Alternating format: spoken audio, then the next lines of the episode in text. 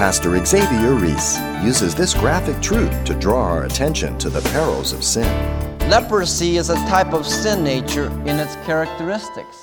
The parallel is amazing. First of all, it's undetectable and painless at first. The Bible says that sin is pleasurable for a season, and then, like leprosy, hits. Then it's not so painless. The consequences are severe. It's a tremendous parable.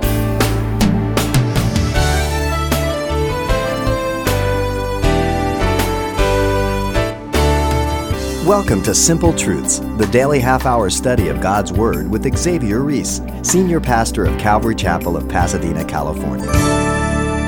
Polio, measles, smallpox. We've been able to come up with vaccinations for just about most illnesses, but there's still only one cure for sin. Today, Pastor Xavier takes us back to the Old Testament book of Leviticus as he looks at the parallels between a common disease during biblical times and the consequences of sin.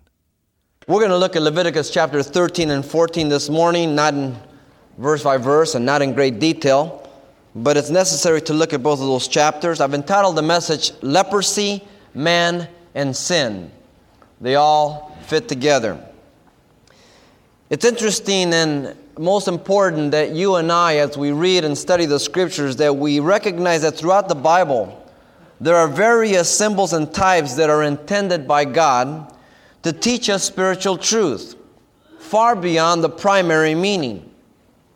As you go through Scripture, you find the different symbols, say, of gold. Gold is symbolic of deity. Um, you have brass, which is symbolic of judgment, silver, symbolic of redemption, blue, symbolic of heaven. You have leaven, symbolic of sin. And certainly they have their primary meaning, but in context at times, there is a double analogy. There is a primary meaning, there is a symbolic or type meaning that is to be understood. They are not left to our own fancy, they are given within the scriptures, within the context, within uh, the scenario that's going on. And as we follow the scriptures and learn the scriptures, we learn to discern where we can take them as symbols and types and where we would be out of line and giving our own interpretation and really coming to a understanding of the text that really is foreign to the intended origin of that text. Much of that happens today. It's called spiritualizing, allegorizing. The parable has one message, one meaning, and it nails it. And so it's most important that we look at this. Now, leprosy also is used by God to teach His people spiritual truth beyond its primary meaning as a contagious disease. So we want to look at the section of Leviticus regarding the law of the leper and leprosy and to observe three things, and we will see this in chapter 13 and chapter 14. First, we want to look at the initial teaching regarding leprosy. That's important. So we learn the context. Secondly, the intended type regarding leprosy. That will be the type and application. And then we want to finish by looking at the incredible provision regarding leprosy. And there is the personal application that we'll have to look at for each of us. Let's look at the initial teaching regarding leprosy. First of all, the disease of leprosy. The word in the Hebrew is found throughout chapter 13 and 14 numerous times. It is the word sara'at. It means a stroke. The term is derived from the root that contains the idea of being struck. Therefore, a person who was afflicted was called a sarua, struck by God. Among the Arabs, it meant fought against God. God was fighting against that individual. God was the one that was bringing it upon him. We have such a thing in chapter 14, uh, verse 34 says, When you have come into the land of Canaan, which I give you as a possession, I, and I put the leprous plague in the house of the land of your possessions. God here in chapter 14 says that it would be sort of a punishment because of their conduct. God was the one that was bringing that affliction upon them. The Greek translation of the Septuagint rendered it the word lepra. The term carried over from the Latin Vulgate, which also carried over into the English translation, which is leprosy. And so that's what we read here in the book of Leviticus. Now, there is a dispute and a question among commentators as well as other people whether chapter 13 and 14 are really identifying and speaking uniquely and only about the so called and the actual disease, leprosy. It would seem that chapter 13 and 14 certainly are hinting to leprosy and certainly are pointing to it, but as examining the verses and all the different cases, there many of those are not leprosy, but they are things that would appear to be leprosy, and God did not want to take any chance, and so therefore they had to be isolated and dealt with. The most basic contagious disease is isolated. People are marked and labeled not to make them suffer, not to expose them, but to protect society. Leprosy was an awesome disease, hideous, both in Old and New Testament. Now, there are three kinds of leprosy, and please be patient with me. I want you to understand them.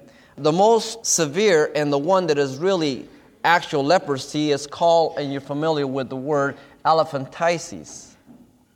And there are two forms of that. The first one is called uh, the nodular or tubercular leprosy. It begins with an unaccountable lethargy and pains in the joints. Then there appears on the body, especially on the back, symmetrical discolored patches. On them, little nodules form, at first pink, then they turning brown. The skin is thickened. The nodules gather, especially in the folds of the cheek and the nose and the lips and the forehead. The whole appearance of the face is changed till the man loses his human appearance and looks, as the ancients said, like a lion or a satyr. The nodules grow larger and larger, they ulcerate, and from them the eyebrows fall out, the eyes become staring, the voice becomes hoarse, and the breath wheezing because of the ulcerated vocal cords. The hands and the feet also ulcerate. Slowly, the sufferer becomes a massive ulcerated growth. The average course of the disease is nine years, and it ends in mental decay, coma, and ultimately death. The sufferer becomes utterly repulsive both to himself and to others. The second is anesthetic leprosy. The initial stages are the same, but the nerve trunk also are affected. The infected areas loses all sensation. This may happen without the sufferer knowing that it has happened. And he may not realize it until it has happened, and he has suffered some burning and scalding, finding no feeling wherever pain ought to be. So he would be a leper this type, he would not have any sense. So he comes over to your house and he, your electric uh, stove is on, he puts his hand there, and it starts burning. He doesn't realize it because he can't feel it. As the disease develops, the injuries to the nervous causes discolored patches and blisters. The muscles waste away, the tendons contract until the hands become like claws. There is always disfigurement in fingernails. There oozes chronic ulcerations of the feet and the hands, and then the progressive loss of fingers and toes until the end of the whole hand or the whole foot may drop off. The duration of the disease is anything from 20 to 30 years. It is kind of terrible progressive death of the body. The third kind of leprosy is a type of the most commonest of all, where nodules and anesthetic leprosy are mixed, the first two. So, this third type is a leprosy proper, and there is no doubt that there was many lepers like this in Palestine, this individual says. And this is the case that we have here in, verse, in chapter 13 and 14, which actually deals with leprosy itself, but many of them dealt with psoriasis, favus, and all kinds of different skin diseases and rashes that, that perhaps uh, were leading towards leprosy, and they didn't want to take the chance on it. And so here God gives the provision for his people because they were to be a holy people. Now, it's interesting that leprosy today is called Hansen's disease. Hansen's discovered the microbe fungus called Mycobacterium lepra. Hansen's bacillus is what it's called in 1871. Interesting that today they can arrest it, but they still cannot cure it. Awesome disease. Now, here in chapter 13 and 14, it's kind of confusing at times, but there's different cases of leprosy. All I'm going to do is point them out to you. You have new leprosy that is identified in chapter 13, verse 1 through 3. Then you have all leprosy in chapter 13, verse 9 through 11. And I'm just giving you the heart of the section. Then you have non contagious leprosy. Yes, there's such a thing. In chapter 13, verse 12 through 13. Then you have the inspection for boils that may turn into leprosy, chapter 13, verse 18. Then you have sores on the head and the beard, chapter 13, verse 29. Then you also have the examination for the garments that may contact leprosy in chapter 13, verse 47 through 48. And then you also have the case of the house that can contact leprosy in chapter 14, verse 33 through 34. God was very thorough about leprosy because it would destroy the person, it would have the potential to destroy society. Now, the dreadfulness of leprosy was first that a man would be isolated for examination from 7 to 14 days. If after seven days he was not found to be a leper, then he would be declared clean. But if it was questionable, he would be put for seven more days away, and you find that in chapter 13, verse 4 and 5, and many repeated sections throughout the two chapters. At a real tense time, what's it going to come back? This man's in there for seven days. Then he comes out, and the priest says, Well, I don't know, another seven days. All by himself. The man would have to tear his clothes as a sign of mourning, cover his upper lip, and cry out, Unclean, unclean. Chapter 13, verse 45 says. Once he was pronounced a leper, these were signs of mourning, tearing of his garment covering the lip, unclean, unclean, to warn others so they would not be infected. The man would have to live outside the camp, verse 46 of chapter 13 says. All by himself, isolated. He was considered a dead man while he lived, ceremonially and socially unclean. You remember Miriam was struck with leprosy because she murmured against Moses? And Moses said, Lord, don't let her be as a dead person while she lives. The family would have a funeral because they would never be able to kiss, hug, see them, have contact with them. They were dead while they lived. The New Testament says in Timothy that if a man or a woman lives in pleasure while they live, they're dead while they live. Interesting analogy. Most men that were lepers and women lived in the city dump in the New Testament time. That's where they gathered much of their food. According to the Talmud, they had to keep about six feet from people, and if it was downwind, 150 feet. It was a terrible life. But as we will see, that many times this was directly related to sin in their life. Now, many people want to escape the responsibility of AIDS today. And they say, well, it's not my fault. Now, understand me. I have compassion, great compassion for those who are infected through blood transfusion, through whatever means, and their victims. But those who are promiscuous, those who are disregarding the truth and the evidence of such plague among us, they are responsible for it. And they need to recognize that. The designated official for leprosy was no one but the priest. You find it throughout these two chapters. The priest would have to examine, the priest would have to declare clean, unclean. The priest would be the one where the leper would come say, Listen, you've got to check me out. I have this sore on my arm, it hasn't gone away for four weeks. It would be the priest.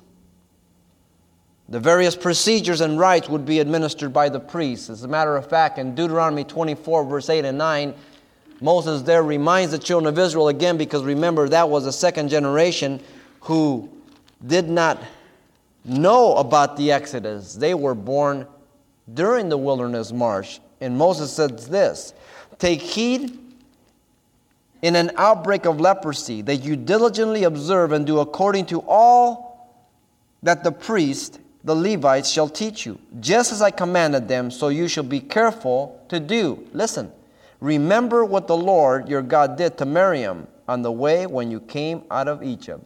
He struck her with leprosy, white as snow. A stern warning to pay heed. And so, the initial teaching regarding leprosy is found here.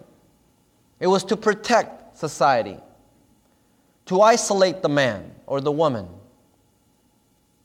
that God's people may walk in health, in fellowship, in obedience to God. Now, the intended type regarding leprosy is interesting. Leprosy is a type of sin nature in its characteristics. The parallel is amazing.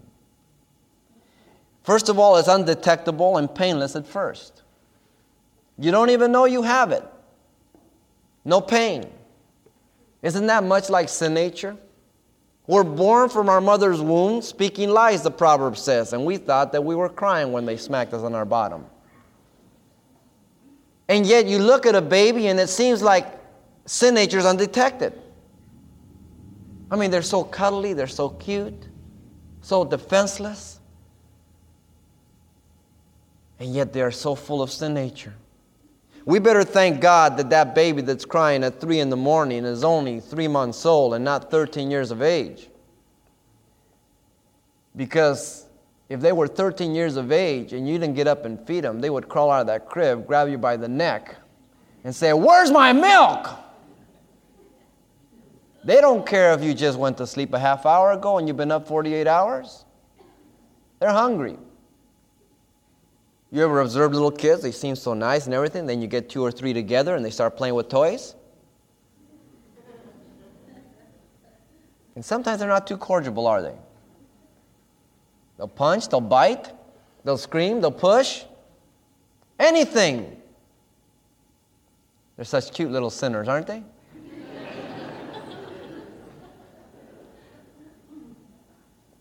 It seems like the child's all right. All we can see is the potential for all goodness. But deep down inside is sin nature.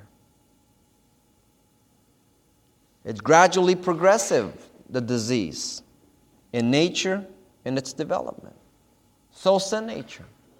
As the child grows, that sin nature comes out. The child, when he's small, he's very obedient, very submissive if he is disciplined and, and, and chastened and dealt with. But even then, there are sporadic events where the child gets in your face, where the child says, No way. And you start seeing it more and more. Thirdly, it is contagious through exposure and personal contact as we intermingle with one another as human beings. We not only each have sin nature that is contagious, but we do and commit sinful acts that if we affiliate with one another, we contaminate one another. We teach one another. We get off on one another. What a parallel with leprosy. Fourthly, its consequences are severe.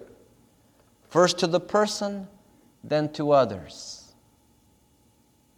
Little, little white lie seems so innocent. I won't go to school and I'll just tell a lie to my parents. It seems so harmless. But then after that comes something else. Well, I'm telling them I'm going over my friend's house, but we're really going to go out partying and stay out all night. And then it's another thing, and it's progressive. And it becomes severe and it starts affecting your life, my life. And you start building one sin on top of another, and you become very proficient, very mature, very professional at it. You become very comfortable with it. Because primarily sin gratifies me. But the Bible said that sin is pleasurable for a season. And then, like leprosy, it hits then it's not so painless. The consequences are severe. so severe at times that God, in all His love, cannot remove the consequences, though He can forgive you. You have to live with those consequences. Fifth, it's repulsive to others in its progressive stages. They used to see you as a beautiful, potentially successful young lady, young man. You had everything going for you. And now they hear of your conduct, your way of life, things that you're involved, things that you flaunt, and they're repulsive to some people. Such was the disease. Such is sin in our lives. How could you have gotten so far? How could you have done that? How could you have let him? Why did you do it? It just doesn't fit in the mind of the person knowing you before. Sixthly, it's incurable by human means. Leprosy is not curable, neither is sin nature. It just eats and eats and eats and eats away. Seven, it leads to death ultimately. The wages of sin is death. It will eventually kill you. Many today feel that they have one over on God, that there's no such thing as sin. You might think you're the exception. But the Bible is very clear and certainly full of evidence especially the Genesis record says, and he lived 700 some years and he died, and he lived 800 years and he died, and he lived 900 years, he died, he died, he died, he died. God says, the day you eat of that tree, you shall surely die. The serpent said, ah, as God said, he's a killjoy. He wants to keep you from having fun. He knows the day you will partake, you'll become like he knowing good and evil. Don't obey him, experience good and evil yourself. There was a hook. The scriptures present man as a hopeless sinner by nature. Job 25 4 says, Can anything clean come of a woman? Can any man or woman be born of a woman and be clean? Uh uh-uh. uh we're born sinners. David cried out in Psalm 51, verse 5, In sin did my mother conceive me. Jeremiah 13, 23 says, If an Ethiopian can change the color of his skin, and a leper can change his spots, so can the sinner change and be saved by himself. now, when you see a leper change his spots, a black Ethiopian turn white, then you're in business. You can save yourself.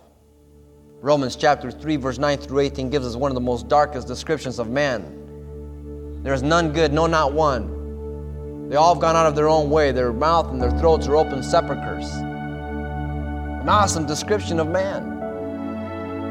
How different that is from the sociologists and psychologists of today, even within the Christian church. They're looking to the innate goodness of man. Where is it? Look to our society.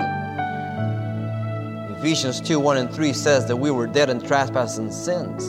We were children of disobedience, walking according to the course and the prince of the power of the air, doing our thing. So, leprosy is a type of sin nature and its characteristics. It's a tremendous parable, side by side. Pastor Xavier Reese reminds us that sin always comes with a high price to pay and you can request a copy of today's study from the book of Leviticus called Leprosy, Man and Sin. It's available on CD for just $4. And don't forget to pass along a copy to those in your church or Bible study. The title to ask for once again is Leprosy, Man and Sin, or simply mention today's date when you write Simple Truths, 2200 East Colorado Boulevard, Pasadena, California, 91107. Or to make your request by phone, call 800 926 1485. Again, that's 800 926 1485. Or the address once again is Simple Truths, 2200 East Colorado Boulevard, Pasadena, California, 91107. And please don't forget to include the call letters of this station when you contact us. Can God forgive us of all our sin? Find out when you tune into the next edition of Simple Truths with our teacher, Pastor Xavier Reese.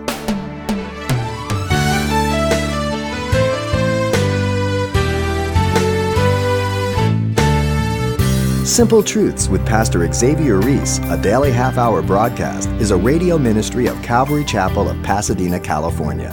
www.calvarychapelpasadena.com.